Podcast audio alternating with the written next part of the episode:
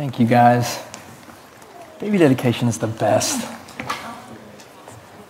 Aren't y'all glad we serve a God who believes in and fosters community like that? I'm so grateful. Good morning, you guys. It's good to see you guys.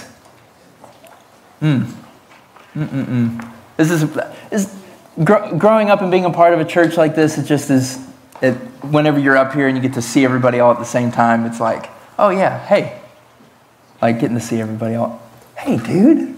Sorry. This is what happens. You get to see. I would have said the same thing, but I saw you beforehand. I was, oh my gosh, they're all here. It's good to see you all this morning. Sorry, this is my opportunity to get everybody's undivided attention and see everybody, my whole family, all at the same time. Uh, for those of you who don't know me, my name is Levi. I serve here as the student pastor of Fellowship Nashville. And uh, we made it through the snow. We made it through all of the, uh, the snowpocalypse. And so I am very grateful and I'm, I'm glad to welcome you guys back to Habakkuk. So uh, uh, I'm a dad now, so I can, I can do dad jokes, I think. Um, since it's been a minute, it's been a couple weeks since we've been in uh, Habakkuk, I wanted to give you all a quick uh, context refresher. Habakkuk chapter 1, verse 4 says, Oop, Can I fix your mic? please fix my mic. Keep talking, but No, go for I it. want you to sound good. Am I echoey? Not anymore. Thank you, Jacob. Whoa. There you go. Jacob's the glue that holds this church together, let me tell you. Uh, where was I? What was I saying? Habakkuk uh, chapter 1, verse 4. Uh, the law is paralyzed, and justice never goes forth, for the wicked surround the righteous, so justice goes forth perverted. We good, Jacob? It sound good? Yeah? Beautiful. For context, the kingdom of Judah has once again rebelled against God, and the prophet Habakkuk is crying out to God to do something about it. It's cool in this narrative because God actually responds to Habakkuk and says that he will bring judgment on Judah, but that he's going to use the Chaldeans or the Chaldeans uh, as a tool to bring about that judgment. The Chaldeans, another name for the Chaldeans is the Babylonians. That's their more common name. It's the same group of people, just a different name for those people. God says that he's going to use Babylon as a tool to bring justice on Judah. And when Habakkuk hears this, he's rightfully surprised and rightfully shocked by God's response, considering Babylon is significantly, by our earthly standards, way more evil, way more destructive, way more abusive than Judah was at this time. But God responds to Habakkuk in his shock with a promise that Babylon will also face judgment for their sin. So this morning we're going to be walking through this section called uh, the Five Woes. It's uh, five specific examples of uh, systemic uh, injustice that uh, was perpetrated by Babylon. And then when we look at those five woes, it's going to be followed by five uh, specific examples of punishment that awaits Babylon because of what they've done. In this passage, uh, we're going to see a, uh, over and over again how seriously God takes sin how passionately God demands justice, and how, in the end, all corrupt peoples will be held accountable for their actions. So, with that, if y'all could turn with me to uh, Habakkuk chapter 2, we're going to be uh, verses 6 through 20. Uh, we'll have it on the screen behind me as well if you, if you don't have a copy of God's Word. Um, if you don't have a copy of God's Word, find me afterwards. I have a ton in my office. I'll just give you one. Um, as we're walking through this passage, uh, and we, we look at these five woes, what we're going to do is uh, after each one, I'll, I'll, I'll, give a summary of the woe kind of in our own words. And then at the end, I'll give a summary of uh, the general idea that I kind of want us to walk away with. So, uh, yeah, Habakkuk chapter 2. Uh, before we dive into the text, would y'all pray with me?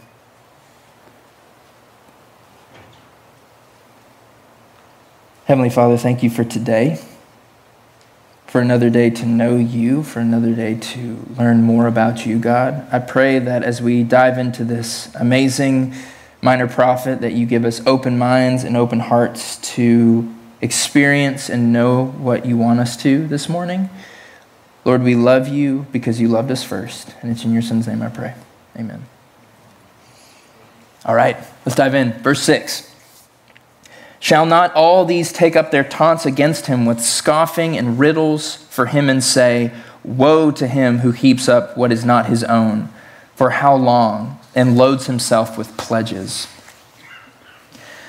Babylon will not only be mocked and scoffed at by the people they abused, but way more is coming around the corner. Through pillaging, and conquest or unjust practices, the Babylonians seized wealth and heaped up resources that were not theirs.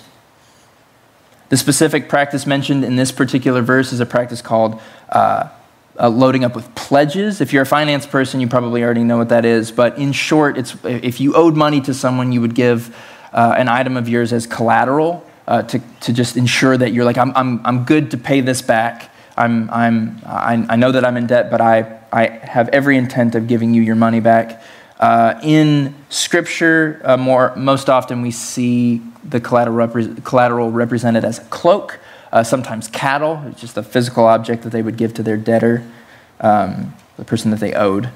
Um, we don't have enough time to dive into detail, but uh, in Exodus chapter 22 and Deuteronomy chapter 24, the Lord specifically uh, directs his people on how to interact with uh, your neighbors that you are in that uh, your neighbors who are indebted to you. And the vast majority of the time that a pledge is mentioned in Scripture, the pledge towards a debt, it's about, it speaks about the wealthy taking advantage of the poor. And so in Exodus 22 and Deuteronomy 24, we see specific examples and specific commands in God's law of how to interact with the poor in your community. A couple of the things that they mention don't act like money lenders. We're not gouging money. We're not trying to take every bit of, of, of financial anything from our neighbors. Don't collect interest on debts to the poor. If, you, if the poor are indebted to you, the Lord says that you should not collect interest. And then also, in regards to a pledge, that you are to return your cloak that you have gotten as a pledge back to your neighbor so that they have something to sleep on. So again, if the poor, if all they have is the cloak on their back, and it's like, this is what I used to sleep on, and they give it as collateral, we're supposed to give that back. We want them to have some place to sleep. In this verse, Babylon is characterized as a nation that doesn't care about the financial state of their people. Rather, it loads itself up with pledges, taking advantage of the poor that they have conquered in a desire just to accumulate more wealth. Verse 7 and 8. Will not your debtors suddenly arise, and those awake who will make you tremble? Then you will be spoil for them. Because you have plundered many nations, all the remnant of the people shall plunder you. For the blood of man and violence to the earth, to cities and all who dwell in them. This leads us to our first woe. Woe number one woe to those who take advantage of the financially vulnerable. For those who plunder will someday be plundered. Babylon itself is on borrowed time. The wealthy have stolen and, and pillaged their people. The wealthy have, at their, what they've stolen is at best a loan to be torn away by other nations that will eventually conquer them. All this wealth that they've accumulated, they're only going to have it for a bit longer because it will be taken away by another nation that's just going to come and take advantage of them taking advantage of others, especially the vulnerable, is antithetical to the Christian walk. We, as followers of Christ, are not supposed to take advantage of people, especially the vulnerable. And in this case, that example would be the poor. Verse 9 Woe to him who gets evil gain for his house, to set his nest on high, to be safe from the reach of harm. When we study Scripture, uh, one thing that I, I, I, heard all the time growing up, I hear it all the time in seminary, I'm sure y'all do too, is the thing that we need to look out for is repetition. If you see something repeated over and over again, to us, that's like, oh, I need to pay attention to this, this is important.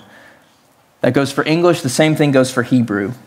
Um, that phrase of uh, woe to him that who gets evil gain is lit- it's the same word twice It's the verb form and then the noun form and then a modifier, the modifier of evil. So literally, it would, it, we could translate it Woe to him who gains gain evilly. It's, this, it's the same phrase, it's this, or not phrase, it's the same word back to back. And when we read that, the author is going, I really want you to pay attention to this. The governmental system of Babylon is taking advantage of the vulnerable only to bolster their own security. The author really wants us to pay attention. And the example they use is, is that of an eagle. The, the, Babylonians are like an eagle high in their nest. They feel secure, only leaving their nest, only leaving their fortress when prey is within striking distance. Verse 10 and 11. You have desired shame for your house by cutting off many peoples. You have forfeited your life. We'll come back to that word life here in a second. For the stone will cry out from the wall, and the beam from the woodwork respond. The injustice that Babylon is actively participating in is so severe that the stolen materials that Babylon is using to build up their kingdom, to build up their, their fortresses, are literally crying out to the Lord in this verse. And we don't have enough time to go into that theme of like things crying out to God. But man, is it, it is a deep, deep, deep well of, the, of inanimate objects crying out to God, like the blood of Cain crying out to God, or, or, or God hearing the cries of, of, of his people in Egypt. Like this, the Lord hears the cries of the beams and the rocks that build up this dynasty, build up this empire, because of how severe the injustice is. This word life in this verse, the you have forfeited your life, is the same word used in Proverbs chapter 1 verses 18 and 19 when it talks about what awaits people who ambush the innocent. But these men lie in wait for their own blood. They set an ambush for their own lives. Same word, lives. Such are the ways of everyone who is greedy for unjust gain. It takes away the life, same word in Hebrew, again, of its possessors. If y'all have read, it's a, it's a verse I feel like a lot of us might know. Deuteronomy chapter 6 Love the Lord your God with all of your heart, with all of your soul, and with all of your strength. That word soul is the same word as all of these examples of life. It's that we've, I think we've talked about it before in here. I know we've talked about it in our student ministry. It's the word nephesh.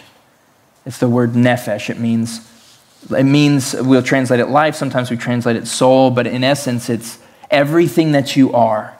Your eternal, whole, living being. It's, it's, it's your, the, the entirety of who you are as a, as, a, as a image bearer of God. We see this all over the place in Scripture, but definitely here. The biblical authors draw a clear connection between greedy injustice and losing yourself. In, that there, there's a serious eternal connection there, which leads us to woe number two. Woe to those who use corrupt systems to take from others in the name of security. For when they do this, they forfeit their very soul. Babylon is, is forfeiting the totality of who they are by taking advantage of others just to fortify themselves. They're losing themselves by taking advantage of others. Verse 12 Woe to him who builds a town with blood and founds his city on iniquity. Woe is proclaimed on nations who raise their cities on a foundation of violence and injustice. And the language in this verse of, of, of building a city leads a lot of scholars to conclude that this verse is also targeting the Babylonian practice of chattel slavery. Verse 15 of chapter 1 of Habakkuk touches on this when he says, He brings all of them up with a hook. He drags them out with his net. He gathers them in his dragnet. So he rejoices and is glad. In their violent conquest and pillaging of other nations, Babylon would gather people like fish in a net to both subdue that nation that they're conquering and to bolster their own workforce. When uh, we went through, we went through the book of Daniel uh, a while ago. I can't remember even. I, have, I guess it was earlier last year. Um, actually, it might have even been before that. Regardless, uh, when we introed the study, uh, uh, Pastor Mark, who you saw up here a second ago, gave a really, really good intro to the book of Daniel, and he mentioned uh, all of the when Daniel was enslaved by Babylon, and he talks about all the stuff that Daniel probably went through. Um, we don't have enough time to go into it today, but if you want more detail, uh, you can. I would encourage you to go check that sermon out. Uh, in short, Babylon was notoriously cruel to their captives. Like on a, on a historic scale, like Babylon is, is known for being a, an incredibly cruel nation to the people that they capture. God sees that cruelty and pronounces woe on Babylon. Verse 13 Behold, is it not from the Lord of hosts that peoples labor merely for fire and nations weary themselves for nothing? The Lord's tolerance for bloodshed and violence is clearly paper thin. Destruction awaits nations like this, which leads us to woe number three woe to those who build their nation upon a foundation of enslavement and violence. For the kingdoms they build with abused people will be decimated. The results of a city that is built on violence is fire and ash. Destruction awaits cities that build their nations on abused people. Babylon's labor is for nothing, and he will, or I should say, he, the Lord will bring down these nations. The Lord will, in the end, level nations like this. Fire and ash is what awaits. Verse 14 for the earth will be filled with the knowledge of the glory of the Lord as the waters cover the sea. There are two verses uh, that, as we walk through the five woes, that act kind of like, act as kind of like, uh, uh the phrase I used is truth checkpoints, uh, as, we're, as we're kind of combing through all of this talk of, of justice and judgment and violence and abuse the author puts two verses in this section, these incredible proclamations of, of truth made by the author to anchor us in that truth, to anchor us in the midst of kind of this turmoil. And this is one of them. In, verse, in this verse, in verse 14, Habakkuk is quoting from the book of Isaiah, uh, chapter 11, verse 9, when Isaiah is describing the messianic kingdom, the kingdom that we're hoping for, that we're longing for, and that the kingdom of Israel was longing for.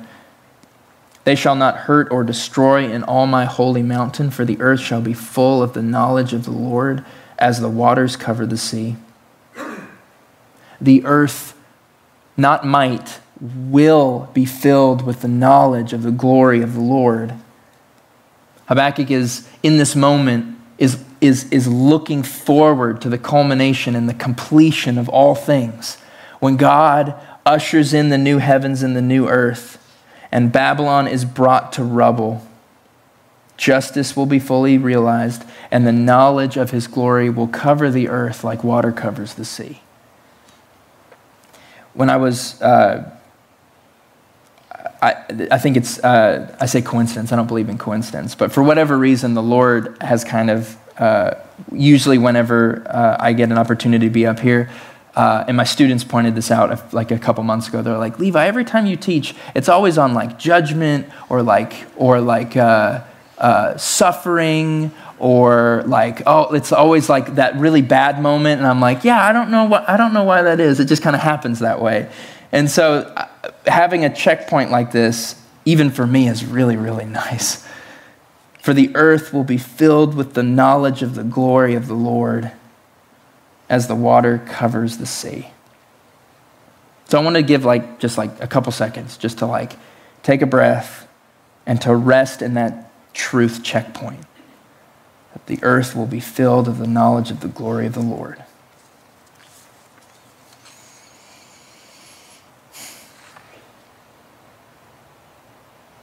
Verse 15 Woe to him who makes his neighbors drink you pour out your wrath and make them drunk in order to gaze at their nakedness. Some pretty graphic language and pretty graphic implications um, in this verse and in this section.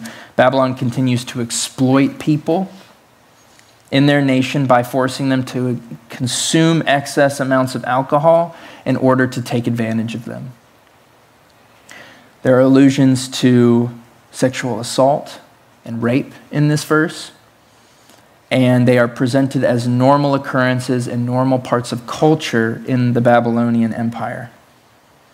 The leaders of Babylon sought pleasure even if it meant the abuse of another human. Verse 16 and 17.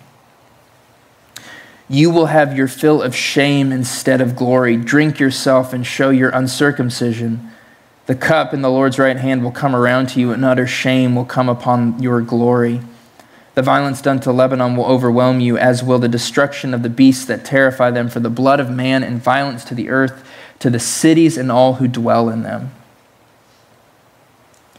For pursuing pleasure at the expense of another's safety and well being, the Babylonian cups are no longer filled with strong drink, but with shame. And the author, the author roots that shame in their uncircumcision, this, this, the Old Testament sign that they were not in covenant with God. So not only is there temporal shame, temporary shame in their exposed nakedness, there's also eternal shame because they are not in right, connected, intimate relationship with the Lord. Which leads us to woe number four. Woe to those who abuse and exploit others for mere pleasure, for the wrath of God will be poured out on them.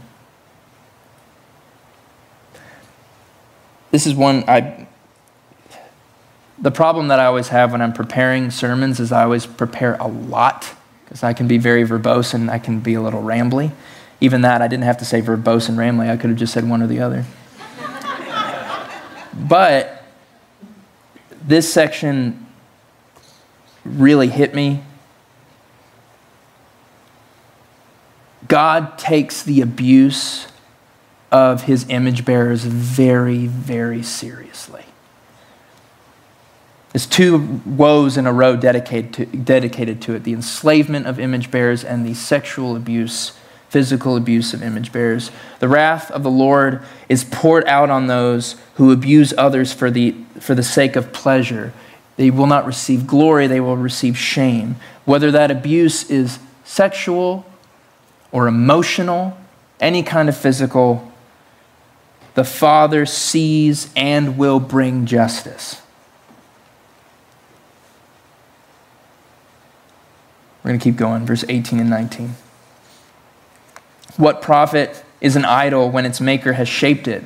A metal image, a teacher of lies. For its maker trusts in his own creation when he makes speechless idols. Woe to him who says to a wooden thing, Awake, to a silent stone, Arise. Can this teach? Behold, it is overlaid with gold and silver, and there is no breath at all in it. There's a lot of rep, uh, repeated language over and over and over again. The author is showing just how silly and ridiculous it is when people trust in things that they have made with their own hands or their own mind. And oftentimes, whenever we talk about idols, I feel like kind of as adults, we like to skip past it. It's something we teach in kids' church all the time. It's like they make golden calves, and that's bad because that's not really God. But oftentimes, I think we, we, we skip past it as something that, I don't know, that we all kind of already understand. And yet, many people are willing to believe in a higher power, in a God of some kind, as long as that higher power aligns with the way that they view the world.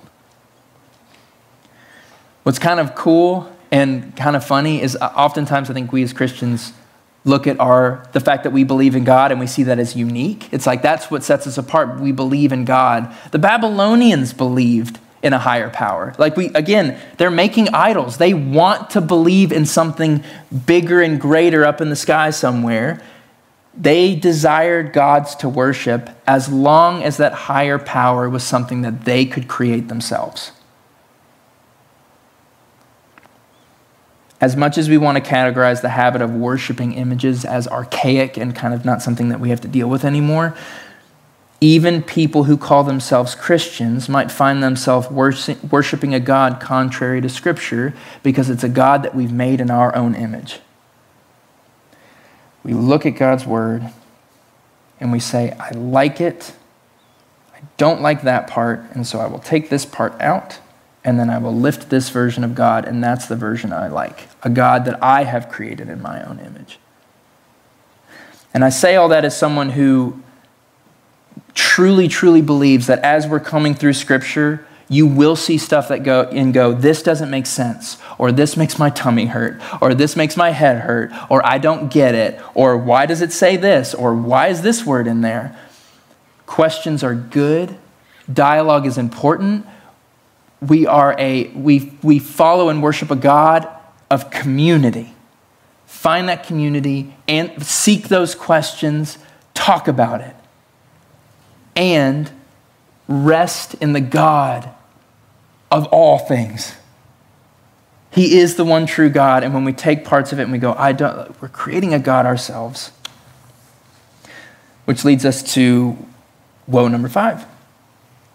Woe to those who trust in and worship the created over the creator, for the Lord is the one who reigns, not lifeless idols. The author makes it very clear how foolish it is when people worship created things and make them their own God and when they make this own God, that they expect that God to be real and alive. In contrast to carven, lifeless images, we have a living God, a ruling God. Which leads us to, I think, my favorite verse in this passage, verse 20. But the Lord is in his holy temple. Let all the earth keep silence before him. This is the, the second like truth checkpoint. And it, and it bookends the passage, and it kind of acts like a doxology, really, for the whole, this whole section. The whole earth, not just these voiceless idols, are called to silence. The voiceless idols don't have a choice, they're going to be silent. But the entirety of the earth is called to silence before the Lord. What's cool is we, when, we, when we began this book, we see Habakkuk, this prophet, who is coming before the Lord in deep, aching lament. And now that same prophet is anchoring that lament in silent reverence before the enthroned God of creation. We are both a people welcome to cry out our laments to our Heavenly Father Come to me, all who are weary. He welcomes your pain, He welcomes your vulnerability. And we are called to rest in awe of the Lord who rules, the Lord who is enthroned in his temple. I'll, I'll, i want to give y'all another kind of breath to kind of sit in that truth checkpoint. Um, but the Lord is in his holy temple. Again, anytime you read like a, if you're reading scripture and you see like a therefore or a but or something like that, it's like everything before it, it's, it's, we've read a bunch of stuff and then it's like, and now here's what we're anchoring it in. It's like abusing image bearers, horrifying assault, worshiping idols, but the Lord rules. But the Lord is enthroned. Let's take a breath and just rest in that truth.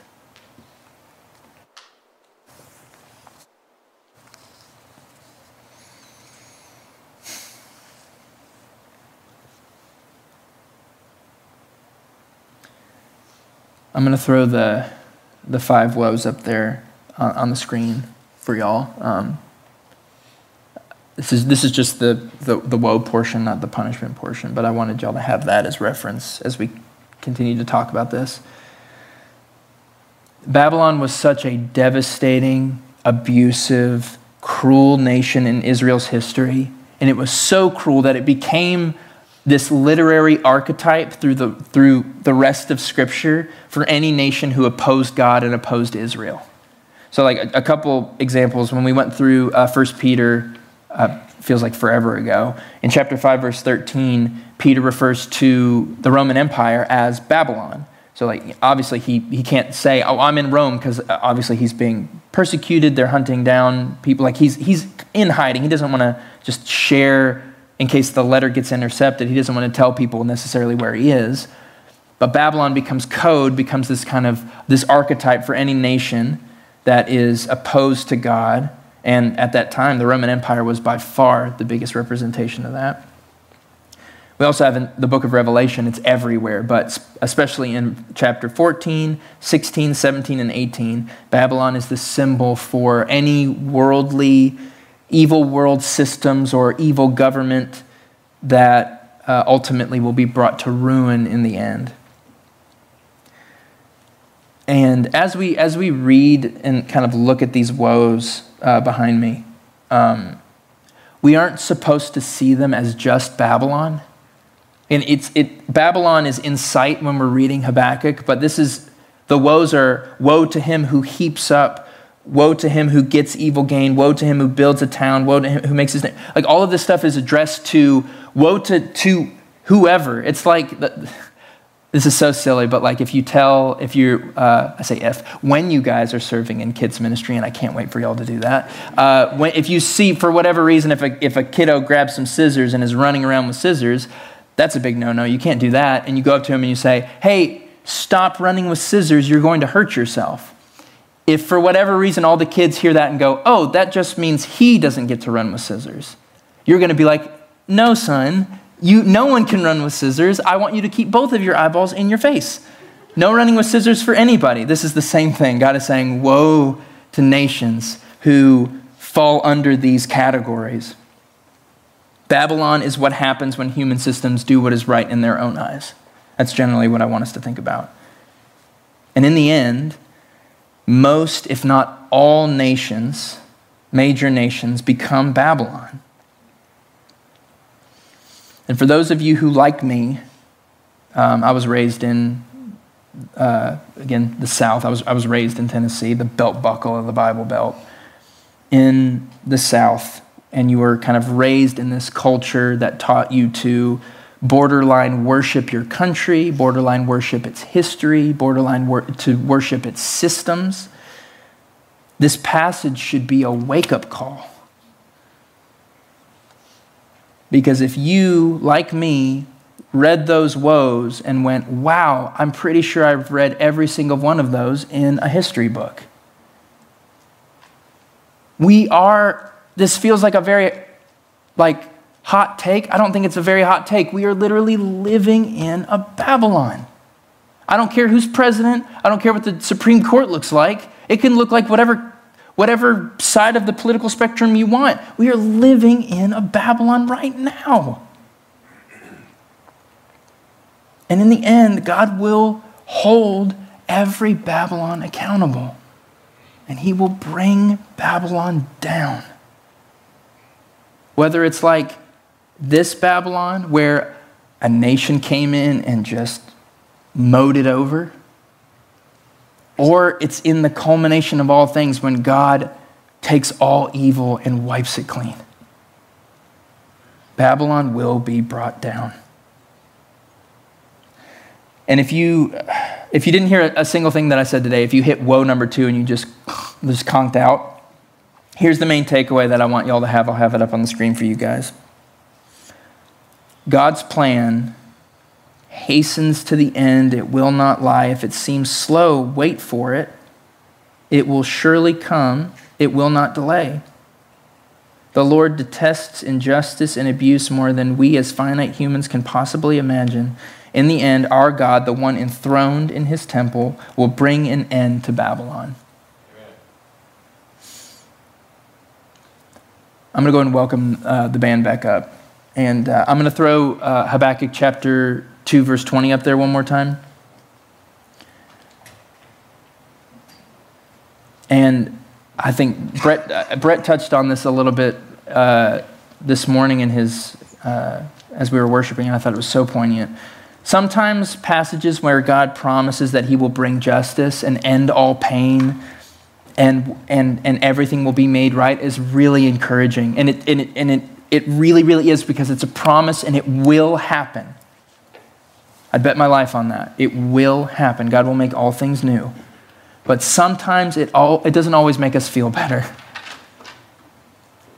Like, that's just the reality. And I, again, Brett is so good about pointing that out. Sometimes it doesn't make us feel better. Many of us, like Habakkuk, in chapter 1, when we read it earlier, just they want God to act now. In fact, I think we should desire that. We should pray for that. God, let your kingdom come. Let it happen now. And a lot of us are not patient people. I'm one of them. God, I want this to stop now. You know what I'm talking about the pain that you're thinking about, or the injustice, or the, the thing happening in this world that you go, why is this happening? God, do something. Again, like Habakkuk in chapter 1 God, why does it feel like you're not doing anything? Do something. Do something right now.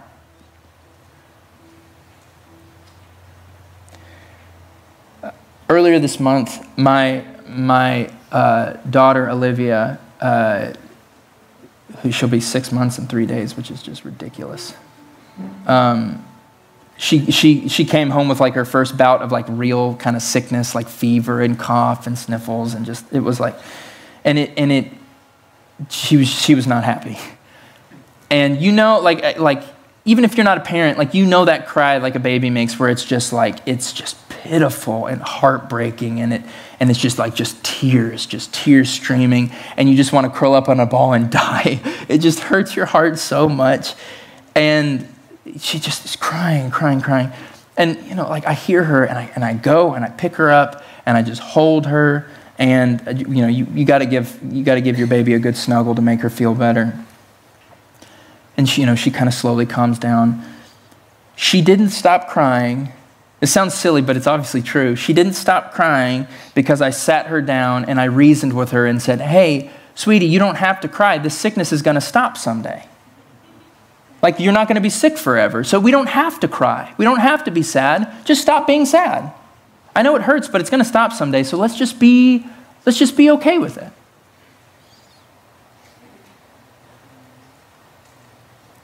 She calms down because she was with her daddy.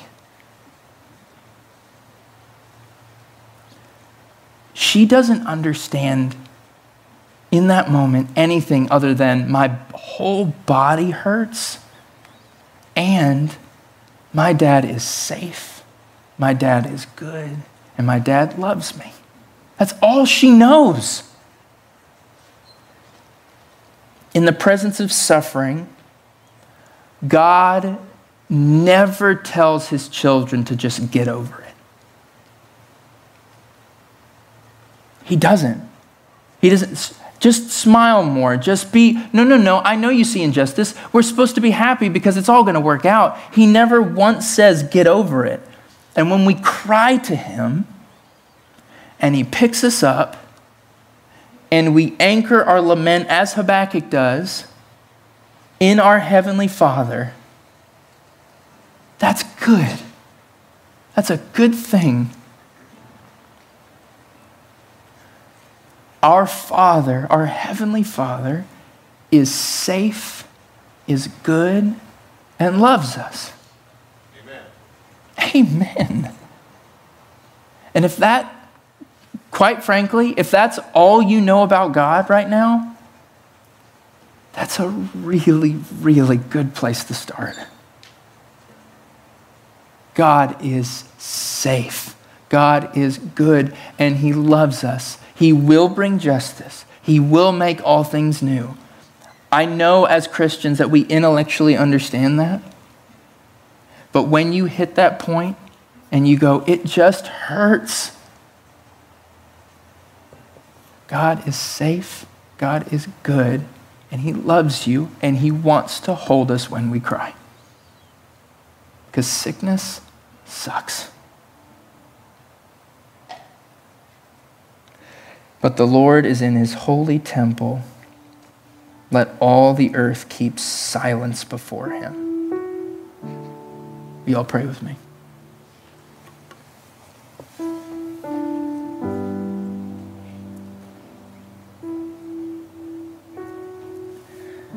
Lord, thank you for your word. Lord, I'm so grateful that we both know that you will make all things new, that you will fix the problem of evil, and that you will usher in a new heavens and a new earth.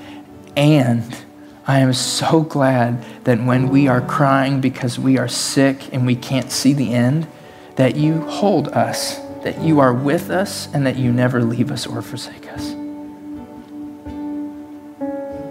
Lord, thank you for Habakkuk. And I can't wait for next week whenever we get to see the completed work and see just how amazing you are. We love you, Lord. It's in your son's name we pray. Amen.